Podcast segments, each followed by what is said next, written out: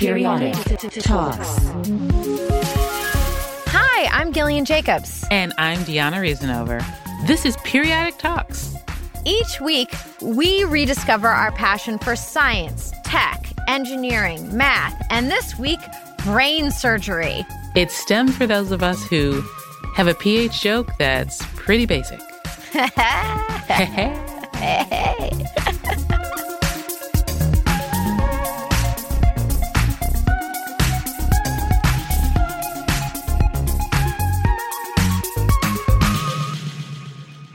What's new? Oh my goodness. Okay, I got very excited this week because I read an article on the New York Times website about how birds steal fur from dogs and other animals to build their nests. And it included videos of dogs, of a dog just laying there as a bird was just plucking fur out of its back. Whoa. And, and then the fur started to look like the bird had a giant mustache. oh, wait, like Wario yes, exactly. He got a Wario mustache. it was it was the highlight of my week. another part of this um, that I found really fascinating was that this was a phenomena that was very um, widely known by people who watch birds, but hadn't been scientifically studied. So they were talking about also this sort of shift of of scientific study taking its cues from amateur bird watchers and kind of moving from things that were commonly known and talked about by bird watchers into like the scientific sphere and study. So I hadn't heard about anything like that before, which I thought was interesting. I mean, I guess that makes sense. It's it. I'm going to assume that the uh, animal fur provides a little bit of like cushioning and probably a little bit of insulation. Yes, exactly. Precisely. Hmm. Humph. Very interesting. Very interesting. How about you? I discovered something exists that, of course, it exists because everything exists space juggling. What? It is when you juggle in space. My God. What? Imagine someone's got three balls, 3 mm-hmm. um, juggling objects that they would have. Normally, when you throw something in and you're juggling, you kind of are throwing it almost in an arch. So you're kind of throwing it up and knowing that you're going to catch it as it lands. Mm-hmm. Um, space juggling is different because anything you sort of throw with force is going to just move in a straight line. Mm. So it's almost kind of like you're just you're just you you are juggling, but you're not throwing things in an arch. You're throwing things in a straight line, and then you're moving your hand to catch where it will eventually be. Oh, so you have to anticipate where it lands rather than throwing an object from one hand to another. Yes, you have to be athletic, something I am not. Something so I am not. it's, it's real hand or eye coordination. Wow, that's so cool. So are they doing that I'd imagine it's less risky to do it inside, perhaps, the International Space Station rather than just like when you're on a EVA. I now know the term from all of our interviews with people. And, um, extra. Uh, don't ask me what an EVA stands for, but I know that's what they call spacewalks. yeah, I don't think anyone is, you know, kind of going up. Mission control. I'm uh, I'm seeing the panel that needs to be rewired, but all right, just let me practice with my scars out here. I think they're just, uh, I think they're doing their spacewalks and keeping it professional. oh my gosh. Okay. So today's episode is all about the brain. First, we learn about the brain itself by talking to neurosurgeon Dr. Alfredo Quinones Hinojosa. Uh, he regularly performs surgical procedures at the Mayo Clinic in Florida.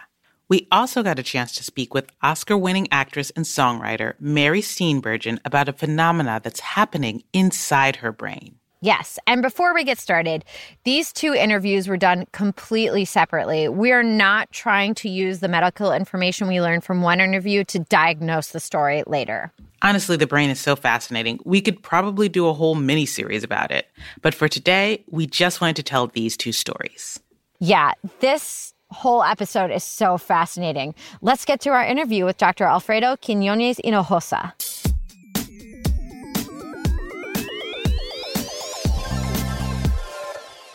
This is a kind of a big question, but I'm so curious to hear your answer. How do you describe the human brain to people? I describe the human brain as the unexplored frontier. Mm-hmm. That organ we know so little about is like a a universe and there are more synapses in our brain than stars in the galaxy. And in that sea, in that extraordinary, you know, galaxy, there are small little islands where function lives. And my role, whenever I do anything surgical, is to keep those islands intact. Mm. Wow. Okay. and then you wonder you- why I'm in love with the brain. I mean, it is the unexplored frontier. You know, when I was a little kid, I tell you a story. When I was a little kid, I used to watch this show in Mexico. You know, I grew up in very humble beginnings. My brother and I got a small little TV that would only play a certain amount of time during the day. And it was so poor quality that we tried to make sense of the images. But there was one show that would come out once a week. It was Star Trek. In Spanish, it was Viaje a las Estrellas, Star Trek. And I used to dream about navigating the universe, the stars. And how little did I know that one day I was going to be doing that every day because that's the way I feel. I feel like an explorer every time I go into that brain. Have you noticed that Star Trek is a recurring theme on our podcast? Yes. I, I don't have a count in my brain of how many people we've interviewed have mentioned Star Trek as an important early influence on them. Do you think about the fact that there are people out there, like kids watching you right now on TV playing a scientist and the impact that you have on kids? We'll have to see. I, you know, I don't want to speak for her because obviously I, I only like to speak for myself. I've seen a lot of uh, my predecessor who played a scientist on the show, Pauley Perrette, who played Abby. You know, she played that role for 15 years. Mm-hmm. So I've seen a lot of people say, like, you inspired me to be a scientist. Like, I'm a scientist now because I watched you. I know she does a lot of work, you know, um, scholarship and encouraging people. So I've seen the impact she's had. And um, I can't say how she feels, but I will, I will say it's very cool to be part of something that could possibly have an impact like that. Yeah, because another recurring theme on our show is people's talking about, and I saw this episode of X Files, or yeah. I saw this episode of this, and there was this person playing it. You know, I don't know. we just, we don't always know um, the impact we'll have going forward, but it's, it's, I'm so glad you have the job you do because I think it's pretty cool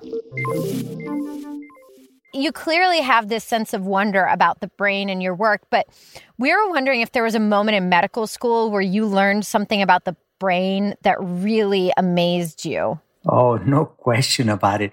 I was a third year medical student, and one night, here I am walking through a long corridor at one of the Harvard affiliated hospitals, the Brigham and Women's. And it was so long that we used to call it the Pike and I was on my way on a Friday night to the library. That reminds me of what Santiago Ramon y Cajal, a Nobel laureate from 1906, who also came from very humble beginnings, said once that chance and good luck does not come to those who want it. It comes to those who look for it. And I don't hmm. know if that's what I was looking for, but I was on my way on a Friday night past 11 p.m. to study.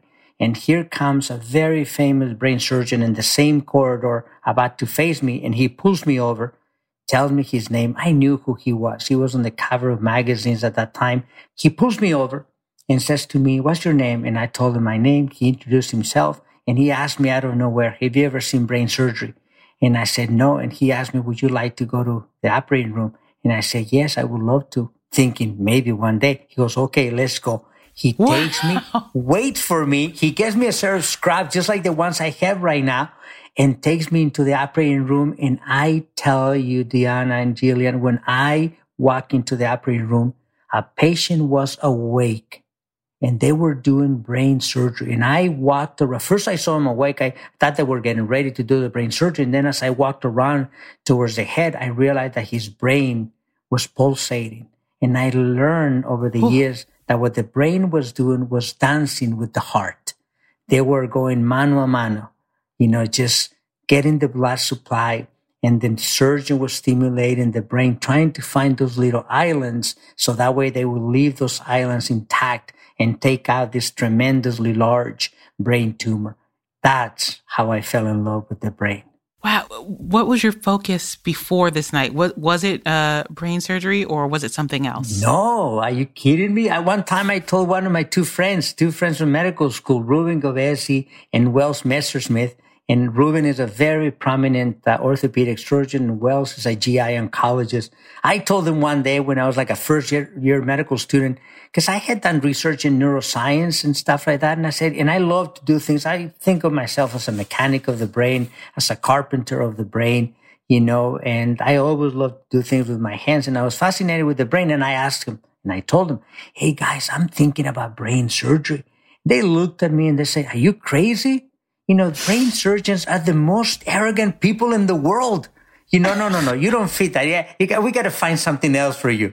And then, so they sort of like, you know, this thought just went away. That was in first year. It was not until I was a third year medical student that I sort of revived. Before that, I thought I was going to be a pediatrician. I thought I was going to be a dermatologist. I thought I was going to be a cardiac surgeon, a plastic surgeon, some, something else, you know, but somewhere along the line, when I saw that brain, I tell you, I realized when my knees buckled, you know, as I saw that, I realized that there was something magical about this organ. And I still feel that way every time I walk into the operating room and I get to do what I do. I consider it such a gift and I get to learn from my patients and my patients get to put their life in my hands and we form such beautiful bonds and connections that words cannot even describe how I feel about this profession.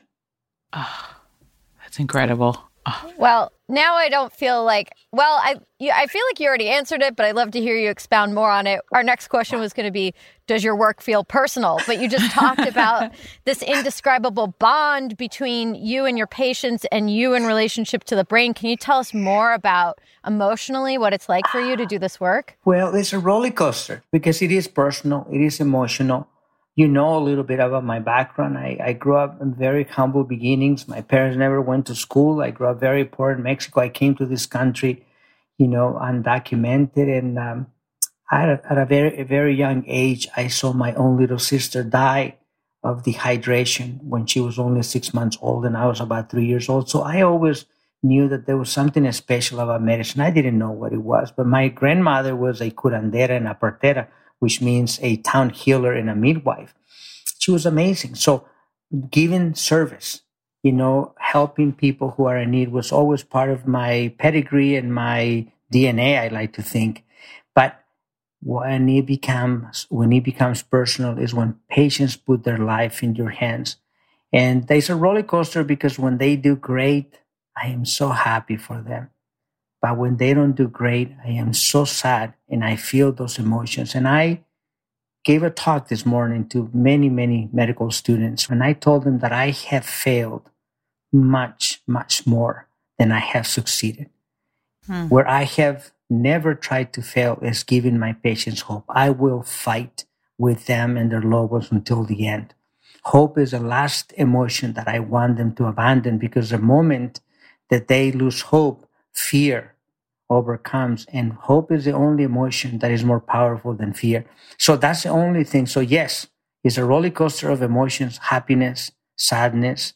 And uh, my wife and my kids and my puppies are the ones who get to see that part of my side. The reality is that there are a lot of dark and sad moments, especially when my patients are not doing well. Just today, I got a text message from one of my patients. He himself and his wife you know, are my patients, and uh, and I know they're not doing well. And you know what he asked me? He goes, "Can you please be in touch one day if I'm not in this world with my son?" And I, you have no idea the weight that carries. I mean, that they first of all that they feel that, that they have the trust to text me that, and at the same time the frustration that I have in not being able to cure their disease and not being able to find a cure for cancer, which you know I have a huge laboratory and dedicated my life through science. So yes, mm. it is personal. It is emotional. There are a lot of moments of happiness, but there's also a lot of moments of sadness. But once again, I go back to what I said. Hope. Hope mm. is the only thing that keeps me going. Oof.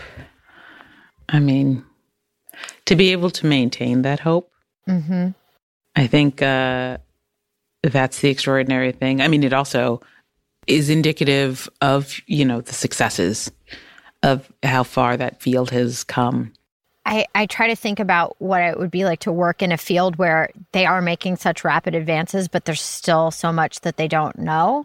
Mm-hmm. And feeling like maybe it's just out of their grasp to be able to help this specific person with this specific issue relating to the brain and how frustrating that might be, you know, to to feel like, oh, in 10 years we'll know what to do mm-hmm. in this circumstance, but we're just not there yet.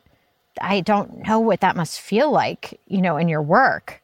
I don't know that I anticipated, this is slightly separate. I don't know that I anticipated when we started doing this podcast um, how incredibly human these mm. stories about science would feel because I was like, oh, this will be a great way for me to, you know, like learn some science and ask some questions that might seem kind of silly. but I, I really didn't anticipate how much the emotions and the feelings would play into it. And that's, you know, that was a misstep on my part, but I'm learning so much, I feel like. Well, but I also feel like it's been the way that Tamika structured this podcast mm-hmm. because she's encouraging us to talk to our guests about who they are as people and not see that as separate from what they do. Mm-hmm. And then our guests are really generous in opening up to us about themselves. I mean, that was incredibly generous of him to share with us about what it's like for him emotionally to be a brain surgeon. Um, so I I agree with you. I didn't anticipate it either, but I think it's been really an amazing part of this show. Very well said. Okay, let's take a little breather. We're going to take a quick break and we will be right back.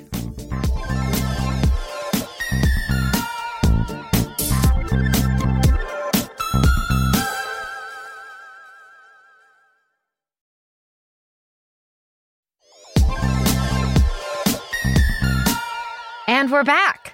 Well, we wanted to learn a little bit, I guess, pick your brain kind of about brains and brain surgery uh, because we love learning here. So we have some questions that may seem a little basic. Big, I love that. Nothing is basic, by the way. well, first off, you talk about um, islands of the brain, and we read that there were four major areas. Are those areas the same as the islands? Well, actually, the imagine the areas are like the oceans mm-hmm. the Pacific. Ocean, you know, being one of them. And within that ocean, there is an island. So the areas of the brain are going to be the frontal lobe, the temporal lobe, the parietal lobe, and the occipital lobe. And for mm-hmm. instance, in the frontal lobe, in the right side, there is some potential, you know, judgment zones that we are beginning to understand. But on the left side, in the frontal lobe, there's a small little island and it varies from patient to patient. And I have written about this where you have very, very strong areas where speech is produced. Hmm. And if you stimulate those areas, if you stump them, you can stop the ability of patients to produce speech. They will listen to you and they're understanding, but they won't produce speech. And then in the temp, and that's called Broca's area. So it's a little island. And this, in the middle of this ocean, there'll be a little island. Then you go to the temporal lobe. And the challenge is, by the way, that it varies from patient by patient. All right. So it's like, it's not like the same. And the temporal lobe, same deal. There's a vast ocean and somewhere in the middle, there'll be an area that if you stimulate it and you stump this area with electricity, with current, you will stop the ability of patients to recognize speech. We call that mm. Wernicke's area. You know, mm. so there's a lot of other parts of the brain that we don't understand. We are now beginning to understand that there's not such thing as non-eloquent brain. The entire brain is eloquent. We just haven't been able to understand the cables, the connections, and most importantly, how when we do surgery, we do lose some function how do we regain it? How do we help patients? So this is the next frontier in neuroscience. Hmm. Oh, wow. So does this relate to why sometimes patients are awake during brain surgery so that you can be testing which areas of the brain in that specific person are controlling these functions you're talking about? Perfectly, because once again, you go in into this sea. You don't know where the island is. The last thing that you want to do is go through that part of the brain and boom, you take the island. And that's it. That speech, that motor function, that hand function, the leg function, face function, memory, speech production, whatever vision, all that all that function can actually go rather rapidly. So yes, so when I go into the operating room and I have a tumor and I need to understand, and by the way, when you look at a tumor in the MRI, say, oh, right there is a tumor. The reality is that when you open the brain, many times that brain looks absolutely normal and you have to Oh. make a decision. Where are you going to enter? And the initial reaction is the path of least resistance, the closest path. And many times that path is exactly where an island can be. So I have to figure out, stay away from that island and find a corridor to enter a tumor that is deep down in the brain. Or if the brain comes to the tumor or the lesion comes to the surface, can I take the majority of this lesion and leave the islands on the edges, just like a mm. house at the edge of a cliff? Hmm. Hmm. Wow. Ooh, what an image. so, so, what exactly is a brain tumor and how does it form? Number one, there are several types of brain tumors, and I think it's important for your audience to understand. Not all tumors are malignant and cancerous. There mm-hmm. are some tumors that are considered to be non-malignant, non-cancerous. Two examples that come to me right away that are not necessarily malignant or cancerous are the pituitary tumors. The majority of those are not cancerous. They can produce hormones sometimes. The other ones are the meningiomas, which are tumors that come from the surface of the brain. Most recently, we're beginning to understand that some meningiomas may not necessarily be benign. They could potentially be cancerous, but that's the next frontier. But in general, we think about those as being non-cancers. The cancerous tumors, the cancers that you probably heard from Senator McCain, you know, Senator Kennedy, you know, and some uh, some famous people, you know, those are called the gliomas, and those tend to be invasive and cancerous, and they tend to have the classic description of cancer where you have a mass and then you have the little cells going beyond, you know, tentacles going beyond what you can see. And those little cells that are migrating, they're the cancer cells that you can take out the bulk of the tumor, but unfortunately, cancer cells have already gone away. Unlike breast, skin, and lung that go other parts of the brain, the brain is quite interested in the brain. They just keep marching and marching and marching and marching like an army. They don't go outside. At least we don't think they do. Maybe one hmm. day when we make this disease more chronic, we may find that they indeed go outside of the brain. But for right now, because the survival in general for the very malignant glioblastoma, the one that Senator Kennedy and Senator McCain had, they remember they survive about 12 to 14 months after the diagnosis. They tend to be devastating. Likely there are a lot more tumors that are not in that category. So when a patient will call me and this morning, same deal, I got a phone call from a relative, uh, uh, from one of my co-workers relative, uh, asking me for a question, a patient that is in another country and they are concerned about a tumor. So let me review the images. Let me look into it before you make any conclusions because you really do need the expertise of someone of my sort of knowledge and my expertise. Because even then, I will tell them sometimes, I don't know what it is. I have suspicion, but eventually we may need to go in and get diagnosis. Hmm. Just to clarify to make sure I'm understanding. So, when you're talking about a brain tumor migrating, you're saying as of now, we're not sure if a, a, a cancer of the brain can go to a different part of the body. But it, when you're talking about it marching and marching and marching, is it getting worse and worse and worse within the brain? Correct. Okay. They tend to be local to the organ. They, they like that microenvironment. Unlike the lung, the breast, the skin can go to the brain and mm-hmm. create a little niche right there. Cancers in the brain, we don't find them in other parts of the body. There's been some isolated reports of patients with organ transplantation. A patient had a brain tumor. Suddenly they had a lung or a heart or a kidney that they donated to someone else. And those patients are immunocompromised.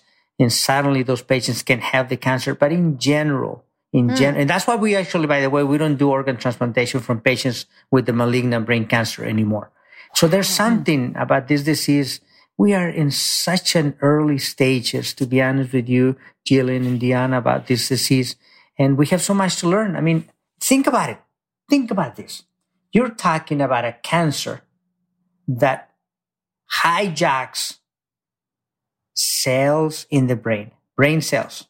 What's more smart, what's more intelligent than the brain? No other organ, period. And I don't say it because I'm a brain surgeon. It's a reality. it's a reality. So imagine this cancer is such a smart cancer. And I've been thinking a lot of, I get to think every single day about how can I, how can we outsmart the cancer? Hopefully one day we will. Hmm. So I was curious about when you're preparing for a complex surgery, what is the preparation like? Do you, I'm sure you're looking at images, you're looking at scams are you consulting with other physicians, looking at previous similar surgeries? Like, what does it look like to prepare uh, for a particularly difficult surgery? Well, first and foremost, before I go into the operating room, that surgery has happened in my brain over and over and over. You know the image mm. that I just told you already about leaving a house at the edge of a cliff? Mm-hmm. It was the mm-hmm. first time that I used that analogy because he came to me last night. Last night, as I was dreaming about a tumor that I'm going to take out next week, you know, and uh, and of course there are many tumors that are similar to the ones that I do. That as soon as I see them, I know exactly the thinking is fast, just like Malcolm wow. Gladwell described the power of thinking without thinking. There are some other tumors that made me reflect, and over the weekends I keep thinking about it, and I need to figure out what am I going to disconnect, how I'm going to disconnect. So yes, before I take a patient into the operating room, that surgery happened in my brain not once, not twice, but I estimate probably a hundred times. And I have thought about every single potential thing that may happen. I have thought about how the patient is going to be positioned. I have thought about how am I going to be positioned. I thought about the time. I thought about the outlier Uh, issues that may happen. I thought about how anesthesia, neuromonitor, neuropsychology, everybody, how the patient is going to react. I thought and I prepared physically and emotionally to be ready for any surprise because I don't want to be surprised. Any surprise, of course, will make my heart pound a little bit faster, but I know that I am prepared and I would know in a reflex exactly what I need to do. It's no different than what athletes do, except that I don't have a camera there in the operating room watching every single move that I am making. My trophy is when the patients make it home. And luckily there are so many of them. My failure is not finding a cure for the disease. I love what I do as a brain surgeon, to be honest with you. And I listen to the two of you and and, uh, and, with admiration for the work that you guys do as well. Just like you're passionate about what you do, I am passionate about what I'm doing, but I'm also passionate about one day getting people like me out of business. So we don't have hmm. to go into the brain. The brain wasn't meant to be open. Think about it.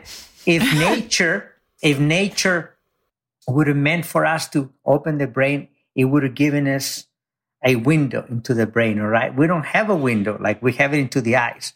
You know, I believe I am a man of faith. I believe in God and she or he does not have a face, a name. You know, I don't have a picture of it. I have an image in my brain of energy, something that, you know, that guides us. And I do believe that, you know, what we do is absolutely not natural. So I think that uh, we need to, uh, my goal is one day not to have to do it and to find cures via other ways. Mm. Well, we wanted to get a little bit into your life as a kid um, because you mentioned earlier that you used to watch Star Trek and you knew that you wanted to explore frontiers. Is there any way that you pictured what your life would be like when you were a kid? Not in a million years. Uh, I it, sometimes I pinch myself. I have patients coming from all over the world that when I was a kid I just saw either on television and movies. They were not even dreams that I ever thought of. You know what I mean? I travel around the world and I get treated as if I was royalty, but I am the same kid that grew up very poor, not even in a, a small town outside. I mean, when I, where I grew up, there was no running water. We had no electricity and there was no houses around us for kilometers. You know, it was just truly in the middle of nowhere. That doesn't mean that I had a sad infancy and a sad childhood. On the other hand, I was an explorer. I used to mm. do all kinds of, I used to get into all kinds of trouble and, uh, and do all kinds of games. I was a, I was a kid that my the greatest challenge that my mom and my dad had, and I admire how they did it because I think probably here in the United States I would have been diagnosed with ADHD. And my kids don't believe me sometimes when I tell them that I was a troublemaker. But I got to tell you, when I went into that classroom, boom, something switched in that kid. And I was like the best kid paying attention and absorbing everything. And as soon as the teacher went out, I was a kid. And then the teacher would come back and they couldn't believe everybody. Alfredo did this, Alfredo did that. And, and they'd be like, are you guys kidding me? Why are you guys trying to get this kid in trouble?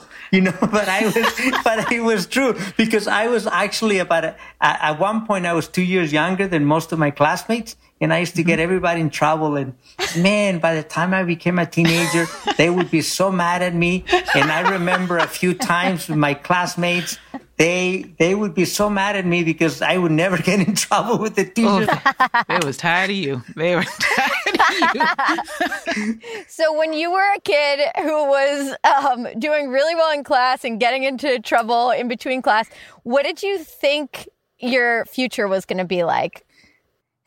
I, you know, it's interesting. I um, when I was a kid, I knew w- I was going to be a teacher. And that's mm. what I did when I was 14 years old. I wanted to be a teacher. Part of it was also because the economic situation in my country was very difficult. And, uh, and that was, uh, I ended up testing out of, you know, a thousand, eleven hundred students who took an exam and they all had to get almost perfect scores coming out of, coming out of what we would consider here middle school, you know. So I was mm. about 14 years old. I tested and I, I uh, ranked in the top you know, and uh, and I ended up getting into a school to become an elementary school teacher, which was in the town of Mexicali, which I had to travel about an hour and a half. Because remember, I told you I didn't even live in Mexicali; I live way, way far, far, far away. So I would have to travel every day, and I was just a kid. That's what I thought I was going to be, and I still feel that my greatest gift is that giving patients hope, even with my patients, I love to explain to them what I'm going to do in brain surgery. Because when I do that, I also, my students, my residents, the people around me love to uh, listen to. You notice that I don't like to use a lot of fancy words because at the end of the day, what we do, if we cannot explain it in ways that people can understand it, then we lose the magic. And it is magical what we do. So going back to the question that you made before, if I ever thought that my life was going to be this, no, of course I didn't know. I mean, I, I am still, I see myself as that kid, that young kid, that poor kid. But yeah, I never imagined that one day I would be here interviewed by you guys. I mean, what, you know, and then I also think that I have an imposter syndrome because no matter what I do, I never feel that is enough. And number two, I don't feel that I deserve the attention that you guys give me. Oh, no. Wait. I have to tell you, that's very kind. But as someone who, like, you know, memorizes words that other people write, I'm like, I'm going to argue that point. go ahead, Gillian. You want to no, ask the last go question? Ahead, no, no, no, ask the last. It. Okay, great. Oh. We're all fighting. We're like, please let me ask. Um, well, we just wanted to ask and uh, follow up the best piece of advice that you've ever gotten from a mentor. Yes. Well, mentors are like tormentors. They walk a fine line. they walk a fine line. They do. It's a fine line between a mentor and a tormentor. The best mentors that I have had are those who just walk that line so nicely and they step back. And I, I do surround myself by a lot of students. I don't know. I always been like that since I was a, an undergraduate medical student. And I pass to them the same advice that one of my best mentors ever told me. Number one, surround yourself by people who are much smarter than you. Learn from them. Don't be afraid to acknowledge your flaws, your deficiencies. You know, play with your strengths. Give them something that they will consider to be valuable and keep learning from them. And when you do that with honesty, with integrity, you'll be surprised how much you keep doing in life. So that's always been the advice that I give in my students. Thank you so much for this interview. yeah, this has been incredible. Thank you. Thank you very much. You guys are wonderful. Send me the link. I look forward to hearing this. Let's take one last break, and then we've got an interview with actor Mary Steenburgen. We'll be right back.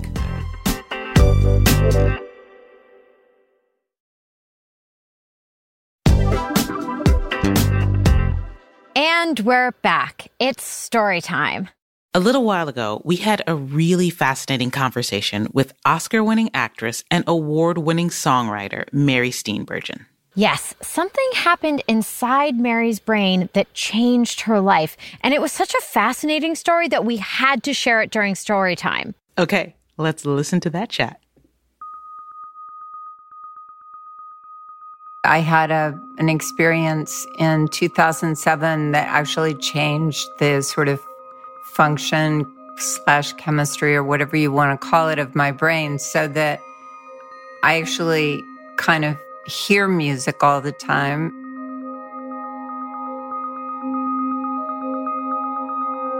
There is a book on musicophilia that's written by Dr. Oliver Sacks. He became interested in um, the study of people who just had a somewhat normal relationship with music that, for whatever reason, developed an obsessive relationship with music. In the book, which, by the way, I never read all the way through because I started it and it it freaked me out so much because it kind of pathologized something that that I knew I couldn't get rid of. So I, I, I was more interested in how do I move forward than let me try to name this thing. But in his case, it, there were some people that had brain tumors. Um, if I do have one, it hasn't shown up yet on any MRIs or whatever. And it's apparently very slow growing because this has been going on now for a long time. But um, there were people that had brain tumors. There were people that were in a car accident. There was somebody that was struck by lightning. And they had a disturbance to the brain, and then they developed some version of a, um, a, a musical obsession.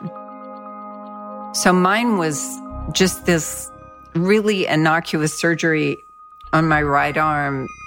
And it was a life changing moment. I had really um, mostly experienced it as me just wanting the sound of my old brain back. I just wanted what felt uh, quieter. It felt like suddenly I'd gone from, you know, a peaceful, most of the time, movie to an overscored movie. You know that that's what it felt like, and um, and everything initially, it, this has calmed down a lot as I've gotten used to it, um, or as I've just incorporated it into my life. But every street sign I would see, I would hear it as a lyric to a song, or I would hear a melody connected to the street sign, you know, um, and you can imagine people talking to me saw a difference. My kids saw a difference. The person, of course, that was most concerned about it was Ted, my husband, who it was scary to him at first to have your wife be so different and clearly struggling with something that no one could hear but her. And um, I just remember looking in a mirror in the bathroom and saying, you know what? It's not going away. I think you better figure this out. You have to make this work. You can't can't go off the deep end. There are too many people that count on you. And you just are going to have to make this work. And and I literally that day started buying books on songwriting, reading biographies on people whose songs I admired, trying to understand. I didn't I did not know. I mean, I sort of vaguely knew what a verse and a chorus was vaguely, but those that's about the extent of my knowledge about songwriting at that moment. I was wondering about what your relationship to music was like before 2007. Well, my first concert was in fifth grade in Houston, Texas, and it was the Beatles. So, um, concert wise, I kind of peaked in fifth grade. um, but um, I've music was always an emotional thing for me. I mean, I think it is for most people. I think that's part of the beauty of it is that it cuts through all the nonsense in our heads, you know, and just goes to the deepest, most integral part of who we are. And Um, so I always experienced that. I used to, um, you know, we had a very tiny house and, but we did have record player and I would lie on the floor and in front of it and play. Sometimes it was Broadway, Broadway show tunes and things like that, but also a lot of Beatles and Simon and Garfunkel and Joni Mitchell. Oh my gosh, the Joni Mitchell Blue album. And, um, you know, I always felt like it took me away and the parts of my life that were uh, hard and sad, that was definitely the antidote by far. It was the only real antidote I, I kind of had. And so I, I think I had a very emotional um, relationship with music, but it never dawned on me that I would be connected in any way other than as a listener. Can we talk a little bit about how it felt your connection to music after 2007? Um, the the thing that happened to me didn't give me talent. What it gave me was an obsession, and um, it gave me um, a focus. And it was it was in the beginning quite an uncomfortable focus because I I literally couldn't think about anything besides music, which is which is tough when you're a mother and you're a wife and you're an actor. If I had had to act during the initial few months of uh, this thing happening to me, I I would not have been able to have learned my lines. I wouldn't have been able to have done a scene with anybody. It, it took a while for it to settle down and, and for me to make peace with it and then to start to learn and to grow and to eventually it led to me writing with other songwriters. And I particularly love Nashville for this because Nashville, regardless of you know, a lot of people there focus on country music, but there's all kinds of music in Nashville. And what there are in Nashville is just world class musicians and world class songwriters and people that live and breathe to write music. And they've been my teachers. And what I would say to people is that the biggest thing that happened to me or the biggest takeaway for me was that I said yes. And, and it's embarrassing to be 54 years old and start something new that you're going to be the most humble person in the room at when you've been successful at something else. You know, it's, it's like, it's embarrassing to tell your friends something and just have them look at you like you're crazy or like you, like you're, I, don't know, people just didn't get it. And I just kept not caring if if anyone understood it or not. I just wanted to write music, and it wasn't that I thought I was going to suddenly perform the music. I don't even write for myself. I write for other people that are better than me at singing to sing. And the joy of it is the writing and also the collaboration with another person or a couple of people. It's just such an intimate, magical thing to make music with someone else you know, that's an amazing thing to get to do. How does that collaboration differ from the experience of being on an actor and working with writers and directors and co stars? Well, it's very connected to acting for me because they're both storytelling. I mean, every song is a story. You know, it's either about a celebration of love or or um, an expression of heartbreak or it's about a memory that you have or whatever the endless amount of things that a song can be about it's equally en- endless to have stories that are that you can tell as an actor. So to me they're very um, similar and i also love that the older you get as an actor the more um, perhaps you're not as, you know, beautiful to look at in some ways as you may have been when you were younger. But what you also do have is you have more stories in your psyche and your soul. You have more leaps of joy and and more moments of sorrow to pull from, you know? And so I I feel like I've barely scratched the surface of where I can go as an actor, but I really feel that as a songwriter. Um, I feel like uh, there's so many songs to write, and I'm so excited to do it. And another thing's cool about songwriting that you can't do as an actor is, you know, I'm writing um, the music for an animated film right now, and and the film has animals in it, and I will never play unless I just do it as a voice in animation. I'll never play an animal, most likely, in a movie, but I, uh, as a songwriter, get to imagine the voice of these little creatures and what they would have to say and what they would be mad about or sad about or whatever. And um, that's been so cool to do. And has this um, becoming a song has becoming a songwriter has it changed your perception of the world at all? Well, I'm definitely aware. Um, I, I, wrote a song with um, Lucy Silvis and John Osborne of Brothers Osborne. Um, it was based on a story John Osborne told us one night. We are trying to figure out what to write. And John told this story about his brother, TJ Osborne, who had imbibed some sort of something, and they were out in the desert.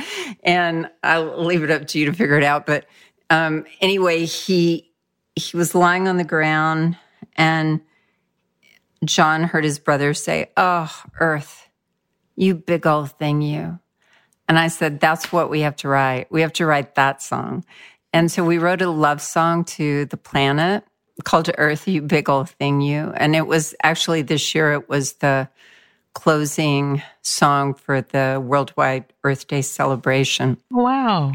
And I love that song because songs like that, um, it makes a little tiny difference in the world in a positive way. So I am inclined as a as a kid who grew up, you know, with protest songs and songs in the 60s that to me push the world into a better place and reminded the world of its conscience, you know, I, I do like the potential for that. I mean, I'm not saying everything I write feels that way, but I, I love, I love that. Thank you so much for making the time to do this. Yeah, thank you so much. Oh my gosh, thank you.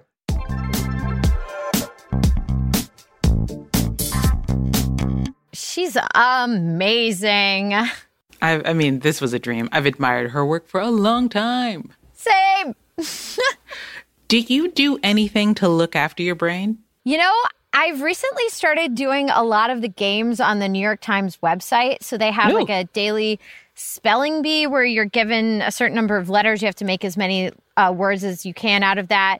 They also ah. have another game where it's like a, a a image of a square with letters around it, and you have to use all the the letters to make words, but um, it can't be like the letters can't be next to each other. So it's kind of like you're drawing these lines around the square. Um, and they have like a tile matching game. So I have been doing those uh, pretty consistently, which is fun. It's also making me, uh, I'm very bad at spelling. So I think it's also probably good for my spelling ability. um, that sounds really cool. I want to let you know about, um, and I'm not necessarily endorsing this, uh, but I lo- but this is a game that I like to play. It's called Guess My Word.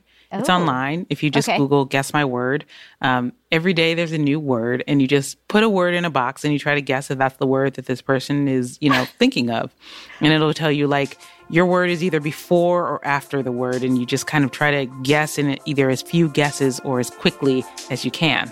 Oh, that's fun. fun. It's fun. All right. Well, speaking of fun, it's time to read some reviews. Yay! this one is from The Healthy Brit. They left us some thoughts on our episode A Beginner's Guide to Astonishing Volcanoes. The volcanic episode really rocked my world. I'm, I'm giving a lot of uh, energy to my reading today.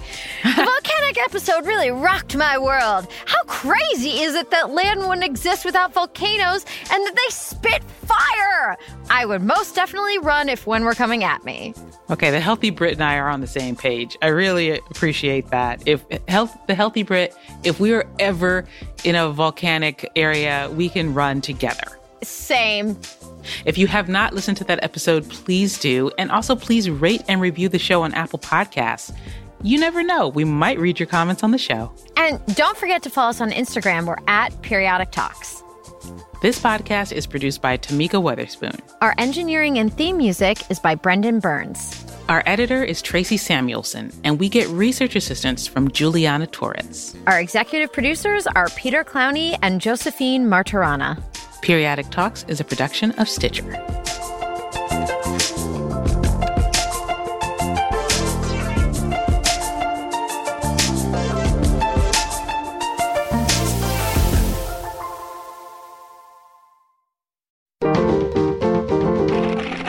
Stitcher.